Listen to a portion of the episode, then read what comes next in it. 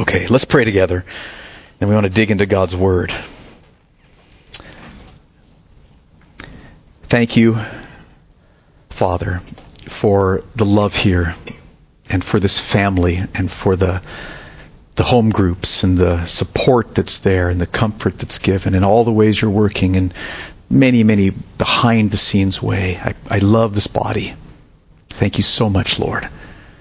And Lord, I pray we all come together now and we're we're hungry. Our souls are hungry. We want your word. We want the word of God. Feed our souls with the living bread. Man does not live by bread alone, but by everything that proceeds out of the mouth of the Lord. So we live on your words which come forth from your mouth. So Lord, we're hungry for your word this morning. And I pray, we pray together, Lord, that you would feed us. We ask this in Jesus' name. Amen. Well, here at Mercy Hill, uh, we put a lot of emphasis on God's promises.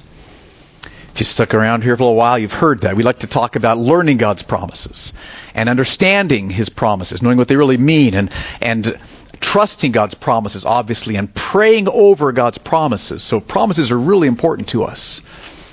And in our home group, uh, the one Jan and I lead over the last couple of weeks, some really helpful questions have come up about promises the question about why do we put so much emphasis on God's promises? I mean, why? Is that really in the Bible? And another important question, how is it right for New Testament Christians to apply to us Old Testament promises? Is that right? We, should we do that? And then another question, isn't there a danger in having people misunderstand what God's promises mean because then they could be disappointed thinking God didn't do what he never promised to do in the first place? Really helpful questions that we've been wrestling with in our home group. And the reason I mention that is because those questions are addressed in our passage for this morning. The next two verses in Hebrews chapter 13. So let's turn to Hebrews chapter 13, verses 5 and 6. And we want everyone to have a Bible you can look on with, so raise your hand if you don't have one. Uh, we would love you to be able to read the scriptures. We like to say these are the most important words you're going to be hearing today are the words that are in the Bible, not my words. I want to introduce you to these words and have you see these words and understand these words. This is the Word of God. This is what will feed our souls. Not my words, but these words. And so in the Bibles we just passed out, it's page 1009. Hebrews chapter 13, verses 5 through 6, page 1009 in the Bibles we're passing out. So look at what he says in verses 5 through 6. Keep your life free from love of money and be content with what you have. For he has said, I will never leave you nor forsake you. So we can confidently say, The Lord is my helper. I will not fear. What can man do to me? Kind of a main command is right there at the beginning of verse 5. Did you see that? Keep your life free from love of money. But what does that mean? What does it mean to love money? How could we tell if we were loving money the way he's telling us we shouldn't? How could we tell? And when you read verses 5 through 6, we can see that there's two parts he mentions, two aspects of loving money. The first is we're loving money whenever we are not content with what we have. Okay, verse 5. Keep your life free from love of money and be content with what you have, for he has said, I will never leave you nor forsake you. So one way we could tell we're loving money is because we're not content with what we have. Second way we can tell is if we fear what we, that we won't have enough. If we fear that we won't have enough in the future, then we're also loving money. Read verse 6. So we can confidently say, the Lord is my helper, I will not fear. So that's the second part of loving money is fearing that we won't have enough. So loving money means not being content with what we have and fearing that we, we won't have enough. And so now I would guess all of us struggle with one or both of those. Is there anybody here who I won't even ask? We all struggle with those. Okay, I know I do, and I know you do. So we need we need help. It's like ah, okay, well you got us. That's us. I'm, there I am right there. And in this passage, the author gives us two weapons. Two weapons which, if we will use them, can conquer discontentment when it rises up, so it, it's destroyed, and can conquer fear of not having enough when that rises up. Two weapons in these verses to help us. And you know what those two weapons are? Promises. Old Testament promises. First, verse 5, I will never leave you nor forsake you from Deuteronomy chapter 31 verse 6, Old Testament. And in verse 6, the Lord is my helper. I will not fear. What can man do to me? That's from the Greek version of the Old Testament, Psalm 118, verse 6. So he gives us two promises. And here's how this works. When we understand these promises and fight the fight of faith to trust these promises and pray over these promises, God will bring the power of the Holy Spirit through the Word and change our hearts so we are not discontent anymore and we're not afraid of the future financially anymore. That's how He works through the Word of God and His promises. So let's dig in now and get to work on this. Let's start with contentment. This issue of being content. How can I tell when I'm not content with what I have? How can you tell? You might think it's obvious, but hear me out here. Here's an example. Our 22 year old refrigerator has broken. Okay, a couple weeks ago, it has re- ready to retire. It's retired. Okay, so so I want a new refrigerator. I desire a new refrigerator. Okay, does that mean I'm not being content with what I have? It could be. It could be if the reason I want that new refrigerator is because I'm just not feeling very content in my life. And I'm thinking, a refrigerator will complete me. right? If I could have a nice new refrigerator in the kitchen, oh, that would just fill me. Our neighbors would come over and they'd say, Oh, you got a refrigerator. Yeah. Yeah, we, we got one. And I would just bask in their adulation and their respect, you know? Okay? So if I'm not feeling content in my heart and I'm thinking a new refrigerator is going to satisfy me and fill me up, then I'm not being content. Okay? Then I'm not being content with what I have. That would show that I'm disobeying what this command says. Are you all clear on that? Okay? But if the reason I want a new refrigerator is because it will help us fulfill God's call in our lives to advance His kingdom, I'm content in Him. I love him. He's filling and satisfying my heart. It's not going to complete me, but we need food to eat so we can advance the gospel. Okay, we want to have neighbors over and not give them rotten food. And most important, our home group loves ice cream. Okay, so these are, are all important issues here in terms of advancing the gospel and, and, and bringing people to faith and strengthening people. So do you see the difference? If I want a refrigerator or a new car or more savings, okay, or a faster computer, if we want those things because we think that's what's going to make me happy, if I can't be happy without those things, if I think that's what's going to fulfill me, then I'm not content with what I have.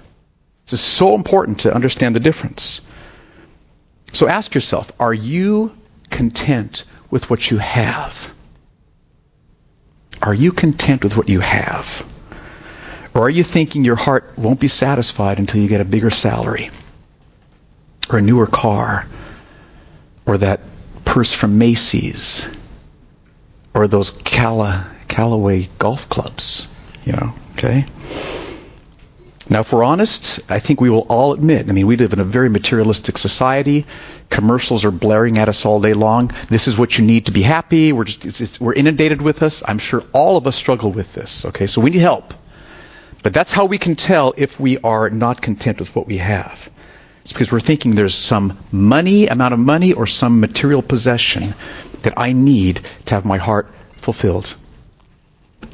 So, how do we then go about being content with what we have? What do we do? And the author tells us how. Look at verse 5 again. Keep your life free from love of money and be content with what you have, for he has said, and here's the promise from Deuteronomy 31:6, I will never leave you nor forsake you. So the way we fight discontentment is by trusting this promise from God's Word. This is an amazing promise. Just think of what, what this means. We've all sinned against God. God's our creator. He's glorious. He's perfectly loving, wise, sovereign over everything. God. And we'd all sinned against him. And because God's just, we all face his punishment. So we can't have God in our lives because we're sinful. And not only can we not have God, we're facing his judgment forever. So we are in trouble. But you know the gospel? He sent his own son to earth, Jesus Christ, who died to pay for our sins, all the wrong I've done, to pay for it, past, present, future. So the moment I turn from other things I've been trusting and I put my trust in Jesus Christ, at that moment, from that point on, God promises, I will never leave you. I will never forsake you. My presence is with you. I'm here, never leaving you, never forsaking you. From the moment you put your trust in Christ, forever, God's with us. Now, how does that help our lack of contentment? Okay? How does that help? There's a lot of passages we could look at to answer that, but I want you to turn to this one. John 4, 13 through 14. This is page 889 in the Bibles we passed out. How, how does God's presence enable us to be content? How does that work? And one powerful passage that illustrates that is John 4. What is it about God's presence that will enable us to be content no matter how little we have? What is it? John 4, 13 through 14. Jesus is talking to a woman at a, at a well of water. That's the setting. Verse 13, Jesus said to her, Everyone who drinks of this water, the water in the well, will be thirsty again. But whoever drinks of the water that I will give him will never be thirsty again. That is, whenever we come to him and drink, we will not come away thirsty. Whenever we turn to him, we will not come away thirsty. The water that I will give him will become in him a spring of water welling up to eternal life. Here's what's going on. We all have thirsty hearts. We have hearts that thirst for joy and for pleasure and for beauty and for meaning and for happiness. We have hearts that are thirsty, thirsty hearts. And there's only one way that our thirsty hearts can be satisfied. And that's with the living water of God's presence poured into our hearts by the Holy Spirit. That's the only way our heart thirsts can be satisfied. It's with God pouring His presence into our hearts by the Holy Spirit. So see, Macy's purses will not satisfy your heart. Not even Callahan clubs, okay, will satisfy. Callaway golf clubs will satisfy your heart. No amount of money, no, no possessions, none of those things will satisfy your heart. And you've seen this, haven't you? You thought that what you have now would have satisfied you, right? I mean, this, the, if you're in in a tough place, you may not feel that right now, but we've all thought if I just had that, I'd be there, and you got that and you weren't there for very long. Right? It's just true. I mean, anything gets old after a while, except for God. God will satisfy your heart completely. And that's how we can always be content. It's because whenever we will turn to God, first of all, He promises, I will never leave you or forsake you. He's always there because of Jesus' death on the cross for us. And so when discontentment rises up in my heart, I'm thinking, oh, I've got to have that or I've got to have that. If I will turn my heart away from that other thing and look to Him and say, Help me. I'm not seeing you now. I'm not feeling the, the wonder of your presence. I'm not experiencing the living water right now. Would you pour that out upon me afresh? I put my trust in you.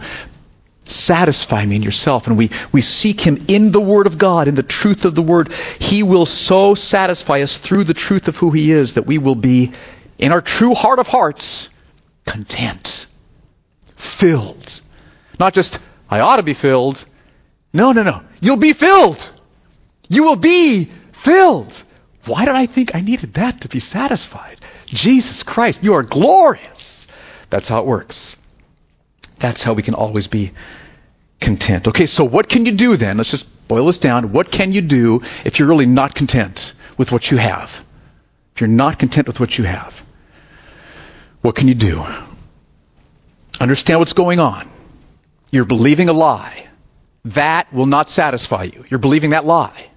And you're not believing the truth that God will never leave you or forsake you. God, in His all satisfying presence, is always there for you, so you can always turn your heart back to Him, seek Him, and meet Him. So uh, turn from the lie, trust the promise, and seek Him. Put on some worship music, open up the Scriptures and read. Ask a brother or sister from your home group to come over and pray for you. Seek the Lord, and He will be what?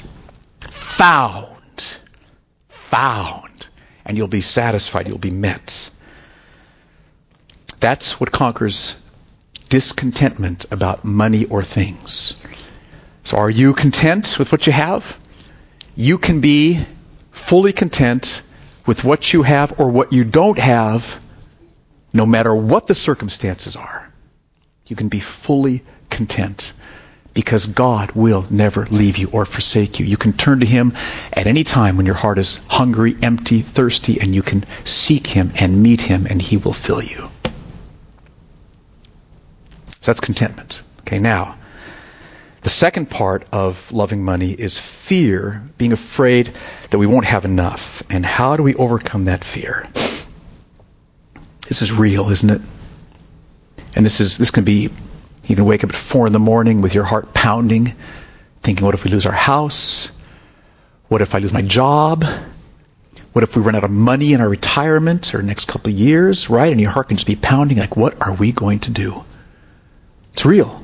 This is real. Bible's a real book. God's a real God. His promises are real promises. And he says you do not ever need to fear for your financial future. But it's be so easy for some of you to hear this and just say another just kind of shallow, glib cliche. Let's dig deeper. Why do we not need to fear? Look what the author says in verse 6. Here's why. So we can confidently say, The Lord is my helper. I will not fear. What can man do to me? And this is from Psalm 118, verse 6. In the Greek, version of the Old Testament. And here in this verse, God promises He'll be our helper. He will be your financial helper. That's why you don't ever need to fear the future for your finances because God promises, I will help you financially. I will help you financially. But now this is a, a great uh, example of why we've got to dig deep into what do these promises mean? What does that really mean? It's so important that we think and that we ponder and that we look at the scriptures and, and, and not have the wrong idea. What does it mean? And there's two possible misunderstandings of this promise. We might think that since God will help me, I don't need to do anything, right? Sleep in, watch TV, the money's just going to roll in right? You might, you could think that. He, well, he's my helper. Okay? Where is it? It's not what the Bible teaches. If you read more of the Bible, here's how it works. Jesus says, Seek first my kingdom and my righteousness, and everything you need financially will be added to you. So the first step is, God, how have you called me to advance your kingdom? How have you called me to seek your kingdom? Are you calling me to lead people to Christ in my workplace, in our neighborhood? Are you calling us to go to Central Asia and uh, lead unreached Muslims to the faith? You're calling me to be a home group leader? You know, how are you calling me to advance your kingdom? You get the call from God. And then, the Bible teaches, you find a job, okay, to support yourself while you're pursuing God's call. Okay, so you, you, you, he'll provide that. You work. You, you, finances start coming in. So you're you're spending carefully. You're you're doing saving. You're giving generously. But so you're you got God's call and you're working. And He promises as you do that, as you you're doing that and being faithful to what I've called you to do, seek first my kingdom, and all these things will be added to you. Then God will provide everything you need. So it's not that we do nothing. Okay, we've got to do. He will not work, he will, you, you let him not eat, the Bible says. So it's not that we do nothing. That would be a terrible misunderstanding. Okay? So all clear on that one? Don't quit your job. All right? Got it?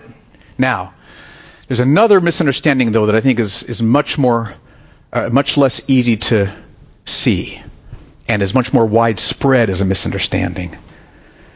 And it's the thought that if God promises to help us financially, that means He's promised to provide a certain standard of living for us. This is very, very common. We can read verse 6 The Lord is my helper. And we can think that always means I'm going to have my house, right? Or I'll have my car, right? Or I'll have money in the bank, right? No, that's not what it means. This might shock you, and just put your thinking caps on, like my dad used to say to us kids. But look at what we read in Hebrews chapter 11. I want to show you this. We've got to think what do these promises mean?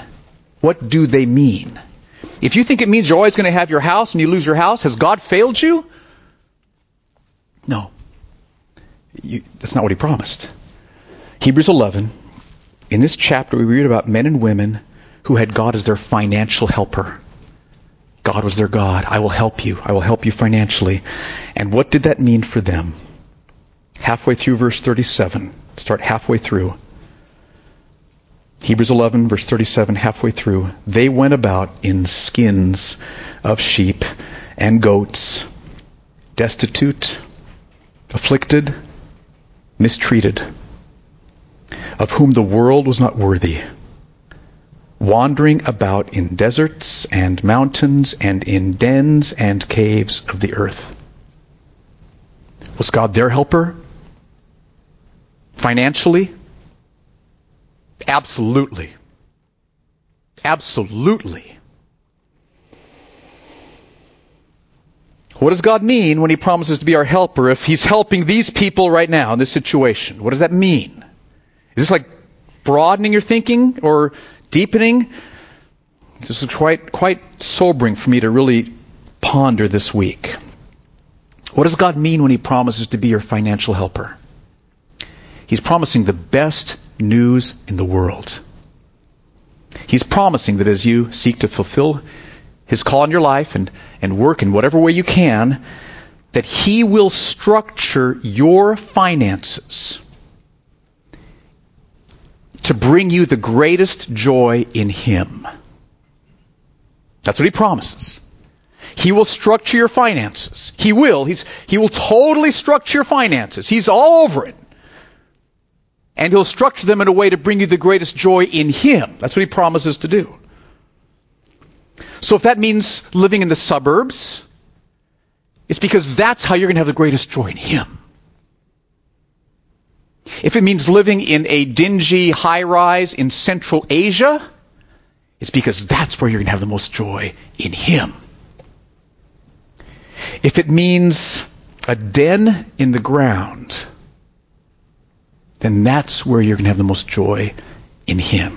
And He is structuring your finances, suburban, high rise in Central Asia, den in the ground, with great love, that's how you're going to have the most joy in Him. That's how you're going to behold His glory the most clearly. That's how you're going to display His glory the most clearly. That's how you're going to be fully most rejoicing in Him. That's what His purpose is in structuring your finances. Now, this is probably shocking to some of you because we tend to assume that when God promises about finances, He's obviously promising a middle class standard of living or better, right?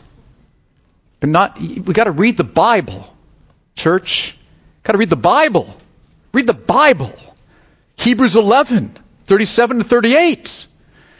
We've also got to read Romans 8, verse 35. Let's turn there. Another scripture. I want to give you two scriptures because I know this might be a new thought for some of you. I want to drive it home as best I can. Romans 8:35. See, if you think God's promised you a middle class standard of living or better and then he doesn't, it would be terrible to think either God's failed you or he doesn't like you or you've been bad or something, right? So you got to think this through. Romans 8:35. Here Paul lists a number of things that do not show that we're separated from God's love. Okay, these do not show that we're separated from God's love. They will not separate us. Romans 8:35. Who shall separate us from the love of Christ? Shall tribulation or distress or persecution or famine or nakedness or danger or sword. Famine, starving without food, won't separate you from God's love. Nakedness, being so poor we don't have clothes, won't show that we've been separated from God's love. Why not? Well, it's because His love could call you to famine. His love could call you to nakedness. And the only reason He would do that is because He loves you so much. That's the setting in which you're going to have the sweetest joys in Him. That's the calling through which you'll be able to most display that He is your treasure. That's the situation in which your heart will be the most filled with Him. It's because He loves you that he would call you to that. Okay, now let's go back to Hebrews chapter 13. Turn back there, page 1009. You might be thinking, this part of the sermon was supposed to free me from fear, and uh, it's not working. Okay, I understand. Uh, you might be starting to fear now because you really had the wrong idea of what God promises. So let's read verse 6 again. So we can confidently say, The Lord is my helper. I will not fear. What can man do to me? Okay, so now I hope you understand a little bit more about what that promise means. The Lord's help might include calling you to famine. The Lord's help might include calling you to nakedness. The Lord's help might include calling you to live in dens or caves. So why would we not fear then, if that's what God's help might do? It's because, as I've said, God promises to structure your finances, your standard of living, your, your living situation in such a way that you'll have the greatest joy in Him. Now, let me give you an illustration, see if this helps. Okay, change gears. Let's say, it's totally foolish, but let's just say that your, your greatest joy was scuba diving. Scuba diving. Any scuba divers here? Okay, a couple, all right. And let's say that every time you went scuba diving, I mean the, the rush and the joy and the excitement. I mean, you were just thrilled and you didn't care about anything else when you scuba dive because this is awesome. Okay? It's not that way, right? Is it that way? Anyway, we know it's pretty good. No more confidence there. Okay, so let's just say that, that your passion was scuba diving. And let's say someone said to you, listen, I'm in total control of your financial future and I will orchestrate everything everything that happens to bring you the greatest scuba diving. Okay?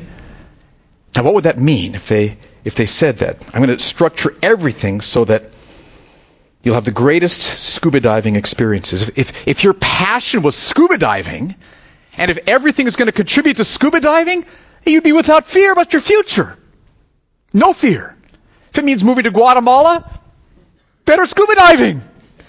Buy the tickets. If it means living in a tent, better scuba diving that means. If it means rice and beans, it's got to mean better scuba diving then. It's, it's all going to what you believe is going to most satisfy your heart, so bring it, is what you would say. You're free from fear because that's what you want. That's your passion. That's your all satisfying treasure. See how that applies to us? See how this would work? Our greatest joy is not scuba diving.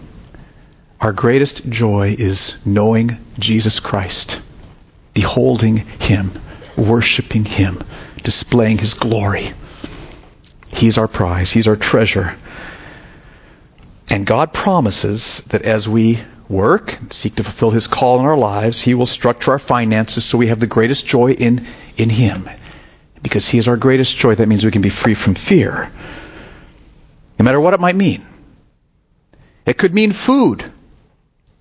It could mean famine. It could mean a home and a roof. It could mean a den or a, or a cave. It might mean life or it might mean death. Right? Hebrews 11. And so we're free from fear because we see through all of those issues and we land on, You're my prize, you're my treasure, what I want is you. And so I trust you. You will help me have the lifestyle that will bring me the most joy in you. That's what I want. And so I'm I don't need to be afraid. Don't need to fear. Now what questions does that raise? Eh, there's no formula, right? And Jesus loves to have us wrestle with these kinds of questions in our hearts. He loves to have us bring these questions before Him and say, What do you want me to do? I mean, I could, I've got the money, I'm not going into debt to buy this purse, or I could, I could give this, give this money away. Right? Sell what you have and care for the poor, Jesus says in Luke 14, and you'll have money, treasures in heaven, right? I, so I could give it away, or I could buy the purse. And uh, you, all you ladies have purses, and all you guys have wallets, you know, whatever. Um, and so there's, it's a, it's a matter of the heart, and it's so important that we be asking the question. It's so important that we be asking the question. And God will give you wisdom. And it'll be a wrestle, and it'll be a maturing. Your roots will go deeper into Him, and you'll grow in Him. So, um, I think that's the answer. I think the, the danger of idolatry, the danger of thinking that's what's going to make me happy to, to weigh that and to ponder that. So, does that do anything for you? Yes, but I'd like to, the latter one, I'd like to, it's not just doing His will, but it's knowing Him. Right? It's, it's actually be experiencing the Holy Spirit enabling me to see Jesus in the truth of His Word with, with His power so that my heart's satisfied with who Jesus is as I'm seeing Him in the truth. It's not just I'm doing God's will so I should be happy, but I'm meeting Jesus in the Word of God. Is it Psalm 73 where the psalmist struggles with that? Um, one of the one of the psalms describes the psalmist as struggling with seeing the prosperity of the wicked and how he wrestles with that. Because somebody is it, is it Psalm 73 or what psalm is it? Pardon? 37. Psalm 37. So Psalm 37 raises that question, and the Bible is very clear that God will allow prosperity to come to the wicked as a way of showing them who He is by His kindness, because He wants them to, to let the kindness of God lead them to repentance. And so God will bring prosperity to those who aren't, aren't following Christ in order to wake them up with how good God is so that they will repent and trust Christ. That's His intention in it. So much wisdom there, okay? Get filled up before you go shopping and have others help you understand what the promises mean when you don't think God's meeting the promises. So, okay, let me wrap up with an, uh, one last thought. Um, the way we fight love of money is with God's promises. But let me illustrate what that does not mean. Okay, so here, here's a you're thirsty, and here's the shop window, and here's a water bottle in the shop window. Okay, and, and I'm thirsty right now, and so, and and I'm I'm thirsty, and I'm looking at the water, saying I need that that purse, those golf clubs, that faster computer, that you know craftsman rotary saw, whatever it might be. Okay, I've got that to be happy, and so okay, I'm I'm not being content right now. So so I'm not supposed to I'm not supposed to be discontent. I'm supposed to be content. So how do we use the promise? Okay, the promise is I will never leave you nor forsake you. Too often we use that promise as just kind of a prod. This is God's with you. You're supposed to be content okay, I, am supposed to, I'm supposed to be content. I'm supposed to not want that. So, all right, I'll, I'll try to be, okay, just don't think about it. Forget the water bottle. Forget the Callaway clubs. Okay, whatever it might be. We let promises, we think promises just prod us to, to, to try to obey. That's not what promises do. Here's what promises do. You're thirsty. You're looking at that computer, whatever, and the promise is, I will never leave you for, or forsake you. So the promises don't just prod us to do something. The promises point us to God. And over here is this fountain of living water. Bubbling, crisp, clear, beautiful water. And I'm thinking, oh, I'm so thirsty. I've got to have this. And I'm blind to the water over here. And what the promise does is it says, God will never leave you or forsake you. He is here as a fountain of living water to satisfy your thirsts right now. And so you let the promise point you back to God, and you let the promise move you towards God, so you, you bend down and you drink. That's what, that's what promises do. Do you see the difference? We could let a promise, okay, I will never leave you nor forsake you. Okay, I'm supposed to be content because I've got God. Okay, I'm just not really feeling that, but all right, I'll try. That's not what promises do. Promises point you to God. a fountain of living water, Jeremiah 2, 12 and 13. So you take the promise, you pray the promise, you have other brothers come and help you understand the promise. You seek God in the promise, and when you do that, the Holy Spirit will come and make Jesus Christ so real in the truth of His Word that you are content. You are content. You are free from fear. You are. It's reality. The effort comes in turning and seeking. And when you do, He will bring about a supernatural heart change. So, church, use God's promises to fight love of money. Use God's promises to be content with what we have. Use God's promises to not fear that you won't have enough, but use God's promises in the way they were intended to point you to God's glory revealed in Jesus Christ in the Word. And so you seek Him and you meet Him and you're satisfied in Him. Okay, let's stand. I want us to, to pray about this. Let's have the Coyote Creek home group coming up. You'll be praying for people this morning. And Lord, I pray we, we all struggle with being content with what we have.